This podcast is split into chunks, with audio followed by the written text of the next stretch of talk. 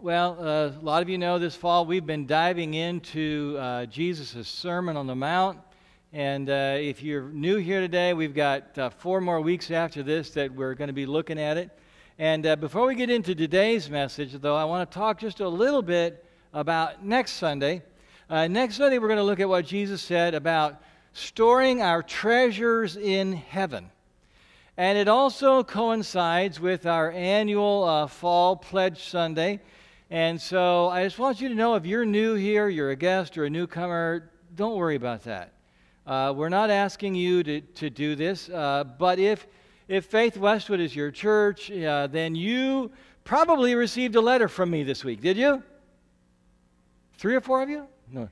All of you hopefully received a letter from me about that. And then uh, there's also a, a, card in there as well. So if you would bring that next Sunday, if you're going to be here. If not, of course, you could mail it. But uh, if you're going to be here, put it in that envelope when you're after you're done and, and uh, bring it with you next Sunday.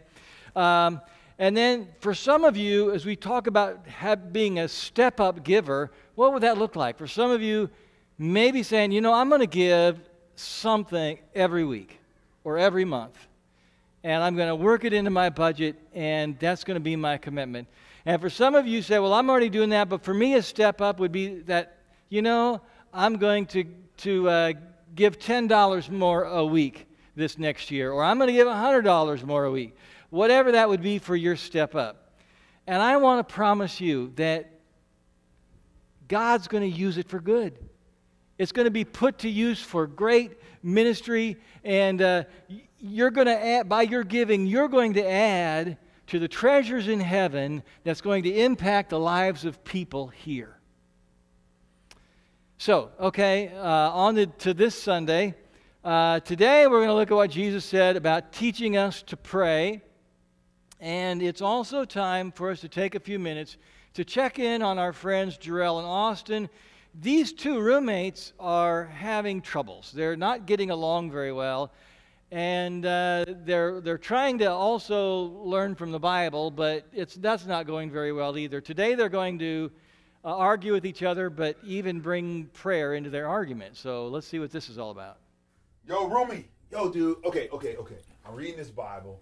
Okay, anyways, man, check this out. we haven't been getting along, right? Right. And the last day, last couple days, man, we got this argument. I was like, "Your dad, you, you know, your father is the devil, yeah. and you the son of the devil." Mm-hmm. And Moses, we tripping. Yeah, I remember. Right, and you my yeah, boy, you right? I'm sorry. Okay, yeah, you right. I'm tripping. Okay. Right. And I was like, "No, no, the whole world tripping. Yeah. I'm tripping. I'm tripping." Okay. okay. So I'm reading this Bible, man, and I'm learning about this thing called prayer. You okay. ever prayed before? Yeah. You did? Yeah. Why didn't you tell me? I. Man, anyways, man, when's the last time you prayed? When I was about to get pulled over by the cops. By the popo? Yeah. Did it work? No. What? No, in here, you must have prayed wrong. Because in here, it says that it works, man, that we got to pray for people, man. Did you pray for the police? No. See, that's what happened, man. All right, so let me see. You know how sometimes I said, sometimes I read this Bible, right? And I'll be seeing you in it. Okay. Okay, sometimes I see me in it, man. Sometimes I see us in it, man. Okay. All right, man. So I just thought maybe that we can pray. Okay. All right. And this already feels a little bit different, man. So just like bear with me. This is awkward, man. This is not, you know, we haven't done stuff like this before. Yeah, it's weird. Uh, hey man, I said back off. All right, listen. All right, check this out. Um, okay. So there's a scripture in here, man, that definitely reminds me of me and you. Okay, it comes out of fat, uh, Matthew five and forty four. I hope I'm saying this right. Okay, and it says, "But I tell you this," he's telling me, and it says, "Love your enemies." I should be loving my enemy, and it said, "Pray for those who torment you." This is good. This is deep. So you've been tormenting me, and for those that persecute you. All right, all right. So Father, all right, God, God, I know you hear me, and I know you see this man sitting next to me, man. You know us, right?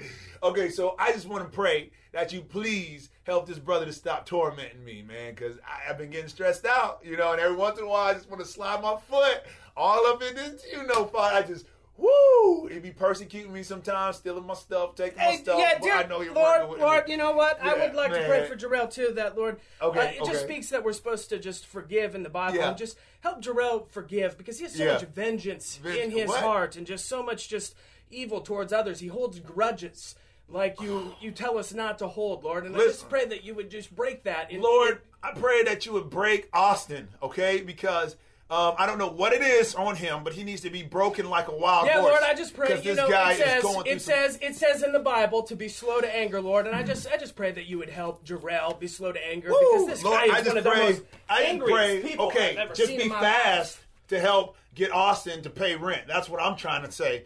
You know, just get, oh. be fast. You know what I'm saying? I'm trying to be slow to anger. Yeah, I'm working on it. But would you just move Austin quickly, you know, to get out of my face with some of the stuff that he be doing? You know, Father. No, no, yeah, you know, you know, God, like I, you know, you, you said right here that, um, you know, Lord, that the wicked, that the people that only care about themselves, yep. Yep. okay, yep. that people like Jarrell who are just filled with malice and and anger and all these other words. I don't even are, know what malice is. I'm not I don't even know what it means, but I know that it's talking about you. Oh, oh yeah. All right, so yeah, yeah Lord, yeah, me. Lord, yeah, I pray. Yeah. I pray. Maybe you can uh, pray. I don't know. Pray then, Austin. Okay, Go I, ahead, pray. I will pray. I Whatever, man. I'm trying to help things out yeah. and look at you. I'm going to pray you. that you will be more like Joel Osteen. Oh yeah. smile all the time at night. Oh, I'm smiling all right. I'm smiling when you leaving trying to help this guy, man. Don't you just love these guys? Huh? Aren't they something? You know, you can pray. You can pray whatever you feel. You can pray whatever's on your heart. And Jesus did. I mean, when he was in the Garden of Gethsemane, he just poured out his soul, whatever he was feeling. But Jesus also gave us a template for prayer. We call it the Lord's Prayer. And uh, like many of you, I learned the Lord's I don't remember when I learned the Lord's Prayer. I was so small. And it's kind of like our kids in our Love and Learn, uh, our child, co- child care and preschool. The, we have 120 kids there every day. And these kids start learning the Lord's Prayer when they are two years old. They're never going to know a time when they didn't know the Lord's Prayer. Uh, and I have found that when I'm visiting uh, people who are uh, suffering from dementia, maybe early or even middle stages of dementia, and they, there's a point where they, they, there's a lot they don't remember. But I join with them and I pray the Lord's Prayer with them, and all of a sudden their mouths start moving. And they pray that prayer with me.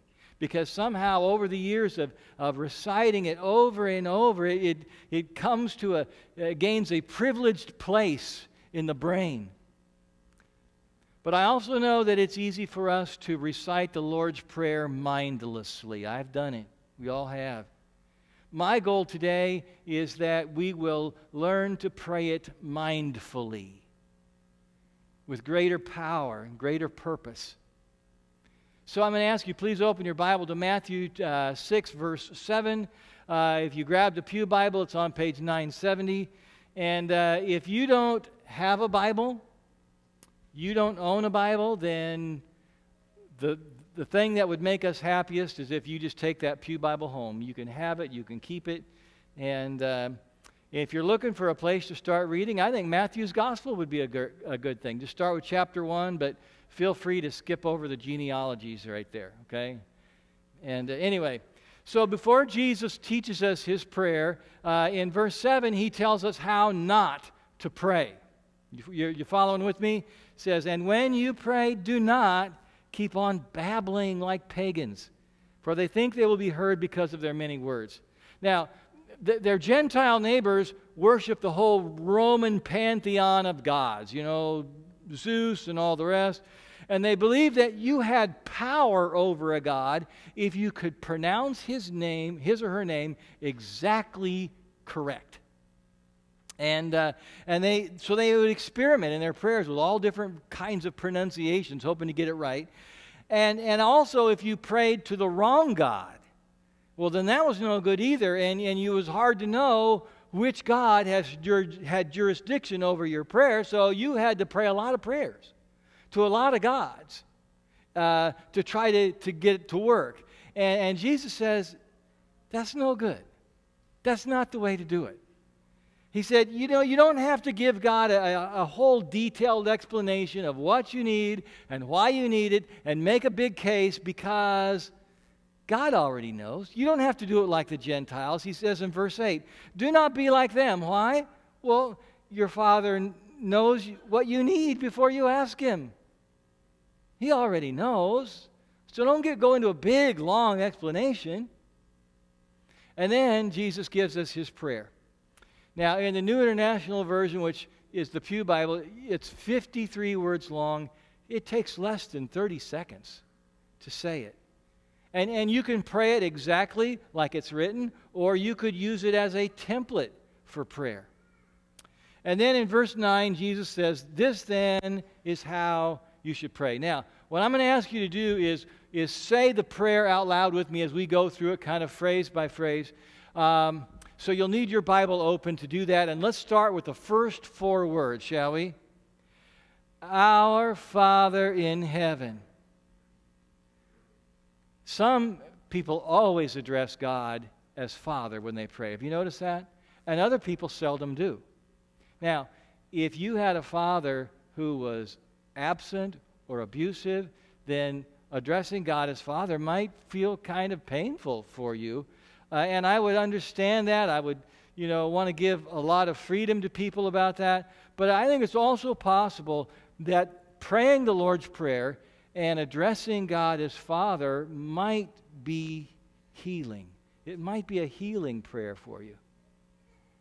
Now, if you read back in the Old Testament, there are a few times when God is referred to as Israel's father.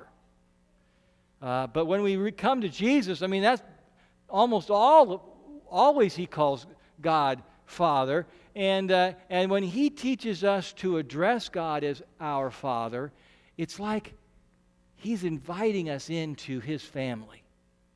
Yeah, come, come pray to our Father. So we pray, Our Father in heaven. And the word translated heaven can also mean sky, just kind of the same in English. We, we use them a little bit interchangeably the heavens, the skies. And uh, here it's plural, so it's heavens or skies. And Dale Bruner says that because it's plural, we can think that when we pray to our Father, it's not just our Father of our little section of the sky in the world, but He's the Father of all skies over everybody in the world. Now, that, that's a neat way to think of it, isn't it? And then we have the first of six petitions. So if you would, let's say the rest of verse 9 together. Hallowed be your name. Now, in the Bible, your name represents your identity, your true self, who you really are. And when you say something is hallowed, that means it's holy, it's sacred, like how we say hallowed ground. And so we, we pray that God and God's name would be regarded as sacred. It's like we're asking God that that, that name would be so important, it would carry weight with us, it would be the substance of our lives. And then in verse 10, Jesus gives us two more petitions. Uh, the first is just three words. Let's say those together, shall we? Your kingdom come. Now, what does that mean? Your kingdom come. What's that, what's that about? What, what, what, what is this, his kingdom and what happens? So I'm, today I'm going to share with you four things that I think the kingdom, when Jesus talks about the kingdom coming, what that represents. So the first one is the kingdom comes to change your heart.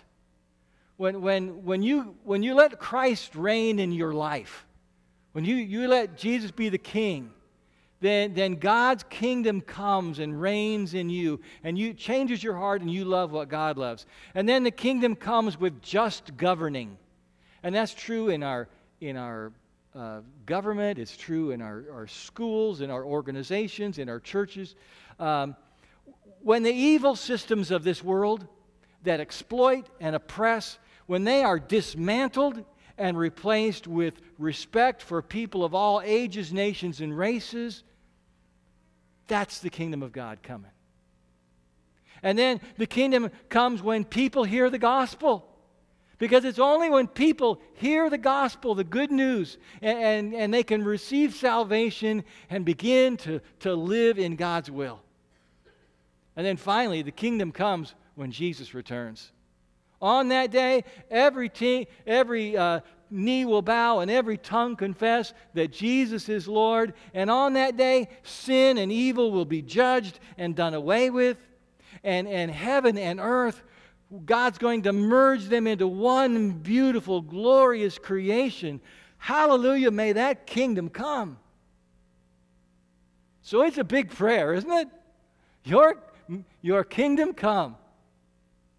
And, and the kingdom comes whenever God's will is done. And that leads us to the next petition. Let's say that together.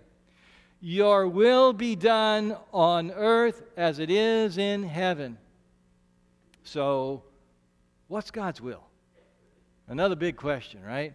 What's God's will for us? Well, I think if we could just back up to the, to the Sermon on the Mount that we've looked at beginning in chapter 5 to this point, I mean, there's a lot there. Uh, we give up anger like it's murder. We let go of lust like it's adultery. We get out of our we go out of our way to reconcile relationships. We recognize marriage as a sacred covenant. We revere God's name and God's creation and refuse to use them in oaths. We give up revenge and replace it with generosity. We love our enemies, praying for them instead of hating them. And we will not show off our spiritual practices. I mean, that's all God's will. I mean, a big part of it anyway. But remember, as we've been saying here, Jesus always meets us where we are right? He meets us at the bottom of the mountain when we, we have nothing to give because we're poor in spirit. But He meets us there and He walks with us and He takes us to the top of the mountain where we learn to live God's will. So, anyway, that's what we're praying for. Let's, let's pray that our church would be all about doing God's will. Let's pray that our families would be all about doing God's will. Let's pray that governments would be all about doing God's will. So the first three petitions are about God. That, that God's name be hallowed, that God's kingdom come, that God's will be done. And then the next three petitions are about us. Let's go to verse 11 and say it together. Give us today our daily bread. You know, without without bread, there'd be a lot of people in this world who would not, I mean, they'd be starving. Bread is a staple. It's, it's often called the, the staff of, of life. And uh, without it, a lot of people in this world would not have enough calories to survive. And of course, there are parts of the world where, where uh, this verse gets retranslated Give us today our daily rice because that's their staple. And not just, I don't think Jesus is talking just about food, although that's kind of primary. But, but Jesus is also telling us to pray for all of the basics in our lives friendship and shelter and employment and transportation and sleep, the, the things that we need in this world to keep us going. And if you're not sure what you need, then just do your best and pray it anyway. God is smart enough to figure it out. And, and because uh, the Lord's Prayer is plural, whenever we're praying for our daily bread, we're also praying for everybody else's daily bread. Give them what they need. You know, in my, in my faith group, uh, we only have an hour, so we have a short amount of time. We don't take time to share prayer requests. We just jump right into praying. And everybody prays for what they need. And so we, we often have prayers where we're praying for wisdom and, and guidance in our specific situation and strength and patience. And you know, I think it's all kind of wrapped up in this petition Give us today our daily bread. And the next petition, petition is in verse 12. Let's say it, shall we? And forgive us our debts as we also have forgiven our debtors. This. Uh, that verse kind of has a financial ring to it, doesn't it? Debts and debtors. Uh, and if we've, if we've been hoarding money or spending money that God wants us to be giving, then we might be literally in financial debt to God. But you know, I think the prayer is, is bigger than that because the ancient Jews viewed every sin as a debt to God. And that debt went on your ledger. And Jesus says, I want you to audaciously ask God to wipe your ledger clean. Isn't that wild? I want you to just ask God to wipe your ledger clean. You know, when we, when we Methodists uh, pray the Lord's Prayer, we usually use the word trespasses, right, instead of debts. So um, when I was a kid, whenever we prayed this prayer in church, uh, you know, uh, forgive us our trespasses. It made me think of signs that I would see out in the country where I lived, and, and you know, and my favorites were the ones that were with tires.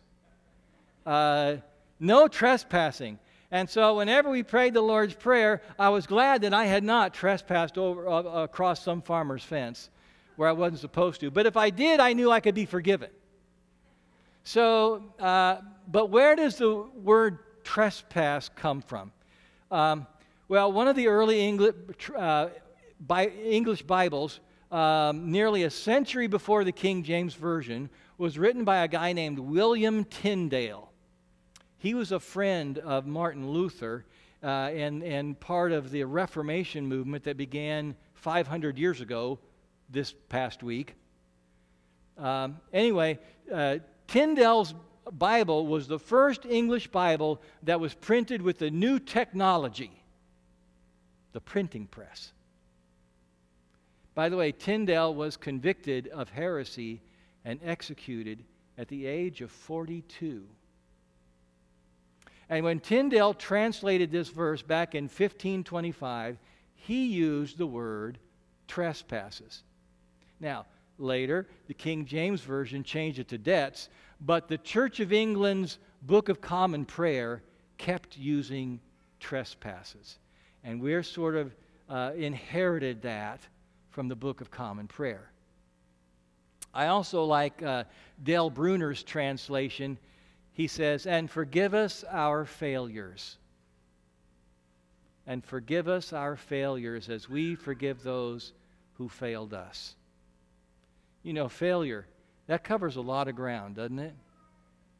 And to be forgiven of all our failures, that sounds pretty wonderful. But I think this verse also makes us squirm because the forgiveness we receive cor- correlates with the forgiveness we give. And Jesus will uh, emphasize that point emphatically in verses 14 and 15. You cannot sincerely ask for that which you are not ready to give? How can you ask God to forgive you and deny forgiveness to your neighbor? How can you receive grace from God and then withhold grace from your sister or brother? An unforgiving Christian is an oxymoron. I think part of what Jesus is doing here, he's giving us a kick in the pants. Forgive those who've wronged you. And you know, in my experience, forgiveness isn't a light switch you just flip on and off. Forgiveness is a process, it can take time. To forgive basically means that we wish that person no harm. We wish them no harm. It doesn't mean we trust them if they are still untrustworthy. But forgiving means that with God's help, we let go of our bitterness. We make peace when possible. Now, there's one more petition here in the Lord's Prayer. It's in verse 13. So let's say it all together, shall we? And lead us not into temptation, but deliver us from the evil one. Now, in this life, we're never going to be free from temptation there's always going to be some temptation uh, in our lives. And um, what we're asking for, it, because God, does, God never leaves us, leads us into temptation. And I think we can kind of get confused with the way it's worded here. Uh, but what we're asking for is for God to not, it's just to, for God to help us so that we don't walk into temptation. Because there's only so much temptation we can handle, right? at our house uh, on Tuesday night, we didn't have as many trick or treaters as we usually do. And that meant we had, a, we had lots of, of leftover chocolates and caramels at our house. And after a couple of days of, of having all that candy around the house, on Friday morning, I, I asked Trish, you know, if she wants any of it, fine, but just hide it. because I was going to be working at home all afternoon and having that stuff sitting on the counter all of that time was just way too long for me to expect me to be strong. And so I was asking her to help me so that I do not, I do not stay in temptation. And I think that's true for all kinds of temptations. If you don't want to become another victim, then don't hang around temptation's door.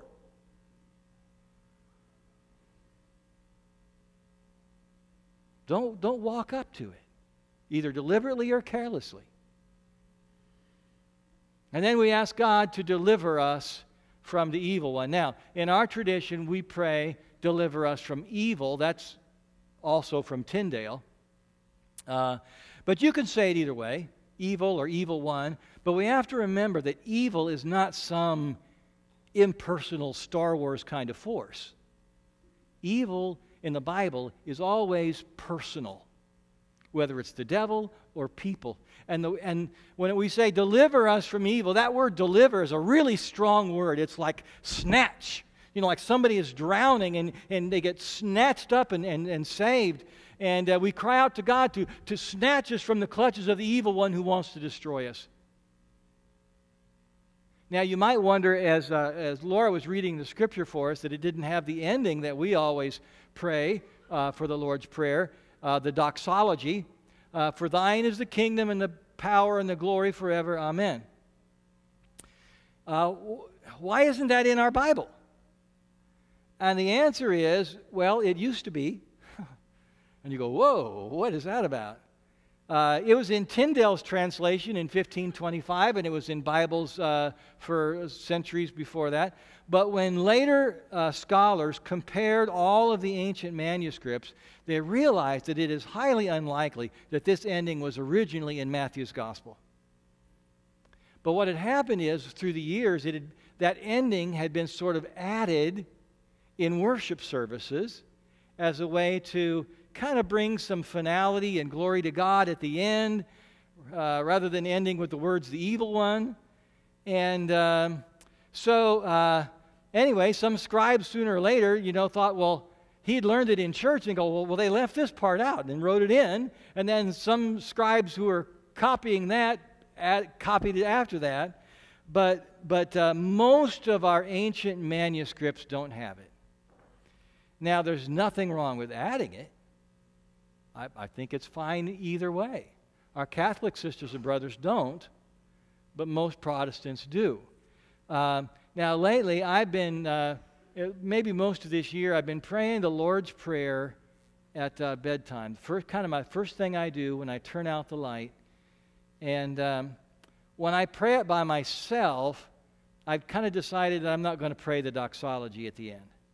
Just because, you know, I'll do that when I'm here with you but in um, but by myself. I'm just going to pray the sort of the section that's it's in Matthew, and um, I also find that it's more meaningful for me if I can expand on it as I pray it, and maybe even paraphrase it a little bit. Uh, and you know, some people when they do that by themselves, they may kind of turn the prayer uh, singular rather than plural. But I just decided to go ahead and keep it plural because I kind of feel like I'm including my family in the prayer and I'm including all of you in my prayer and really everybody. So, um, anyway, uh, when, I, when I do that at, at, bedtime, it's a little different every, every night. And, um, but it might go, I'm going to share with you a, a version of how that might go. And so I'm just going to ask you if you would just, just pray with me. Let's pray. Our Father, you are the God of you are the God in the heavens of all people. May your name be regarded as holy and sacred. May your kingdom come, transforming our hearts, transforming this broken world. And we look forward to the return of Jesus, our Savior. May your will be done just as you have taught us. May we love you and do your will as the angels and saints in heaven. Give us today the food we need.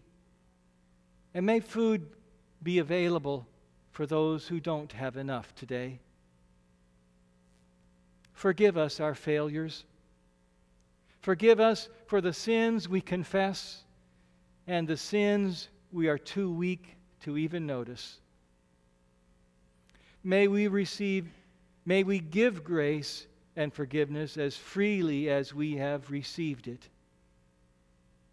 Show us the way out of temptation so that we do not linger on sin's doorstep. And deliver us from evil.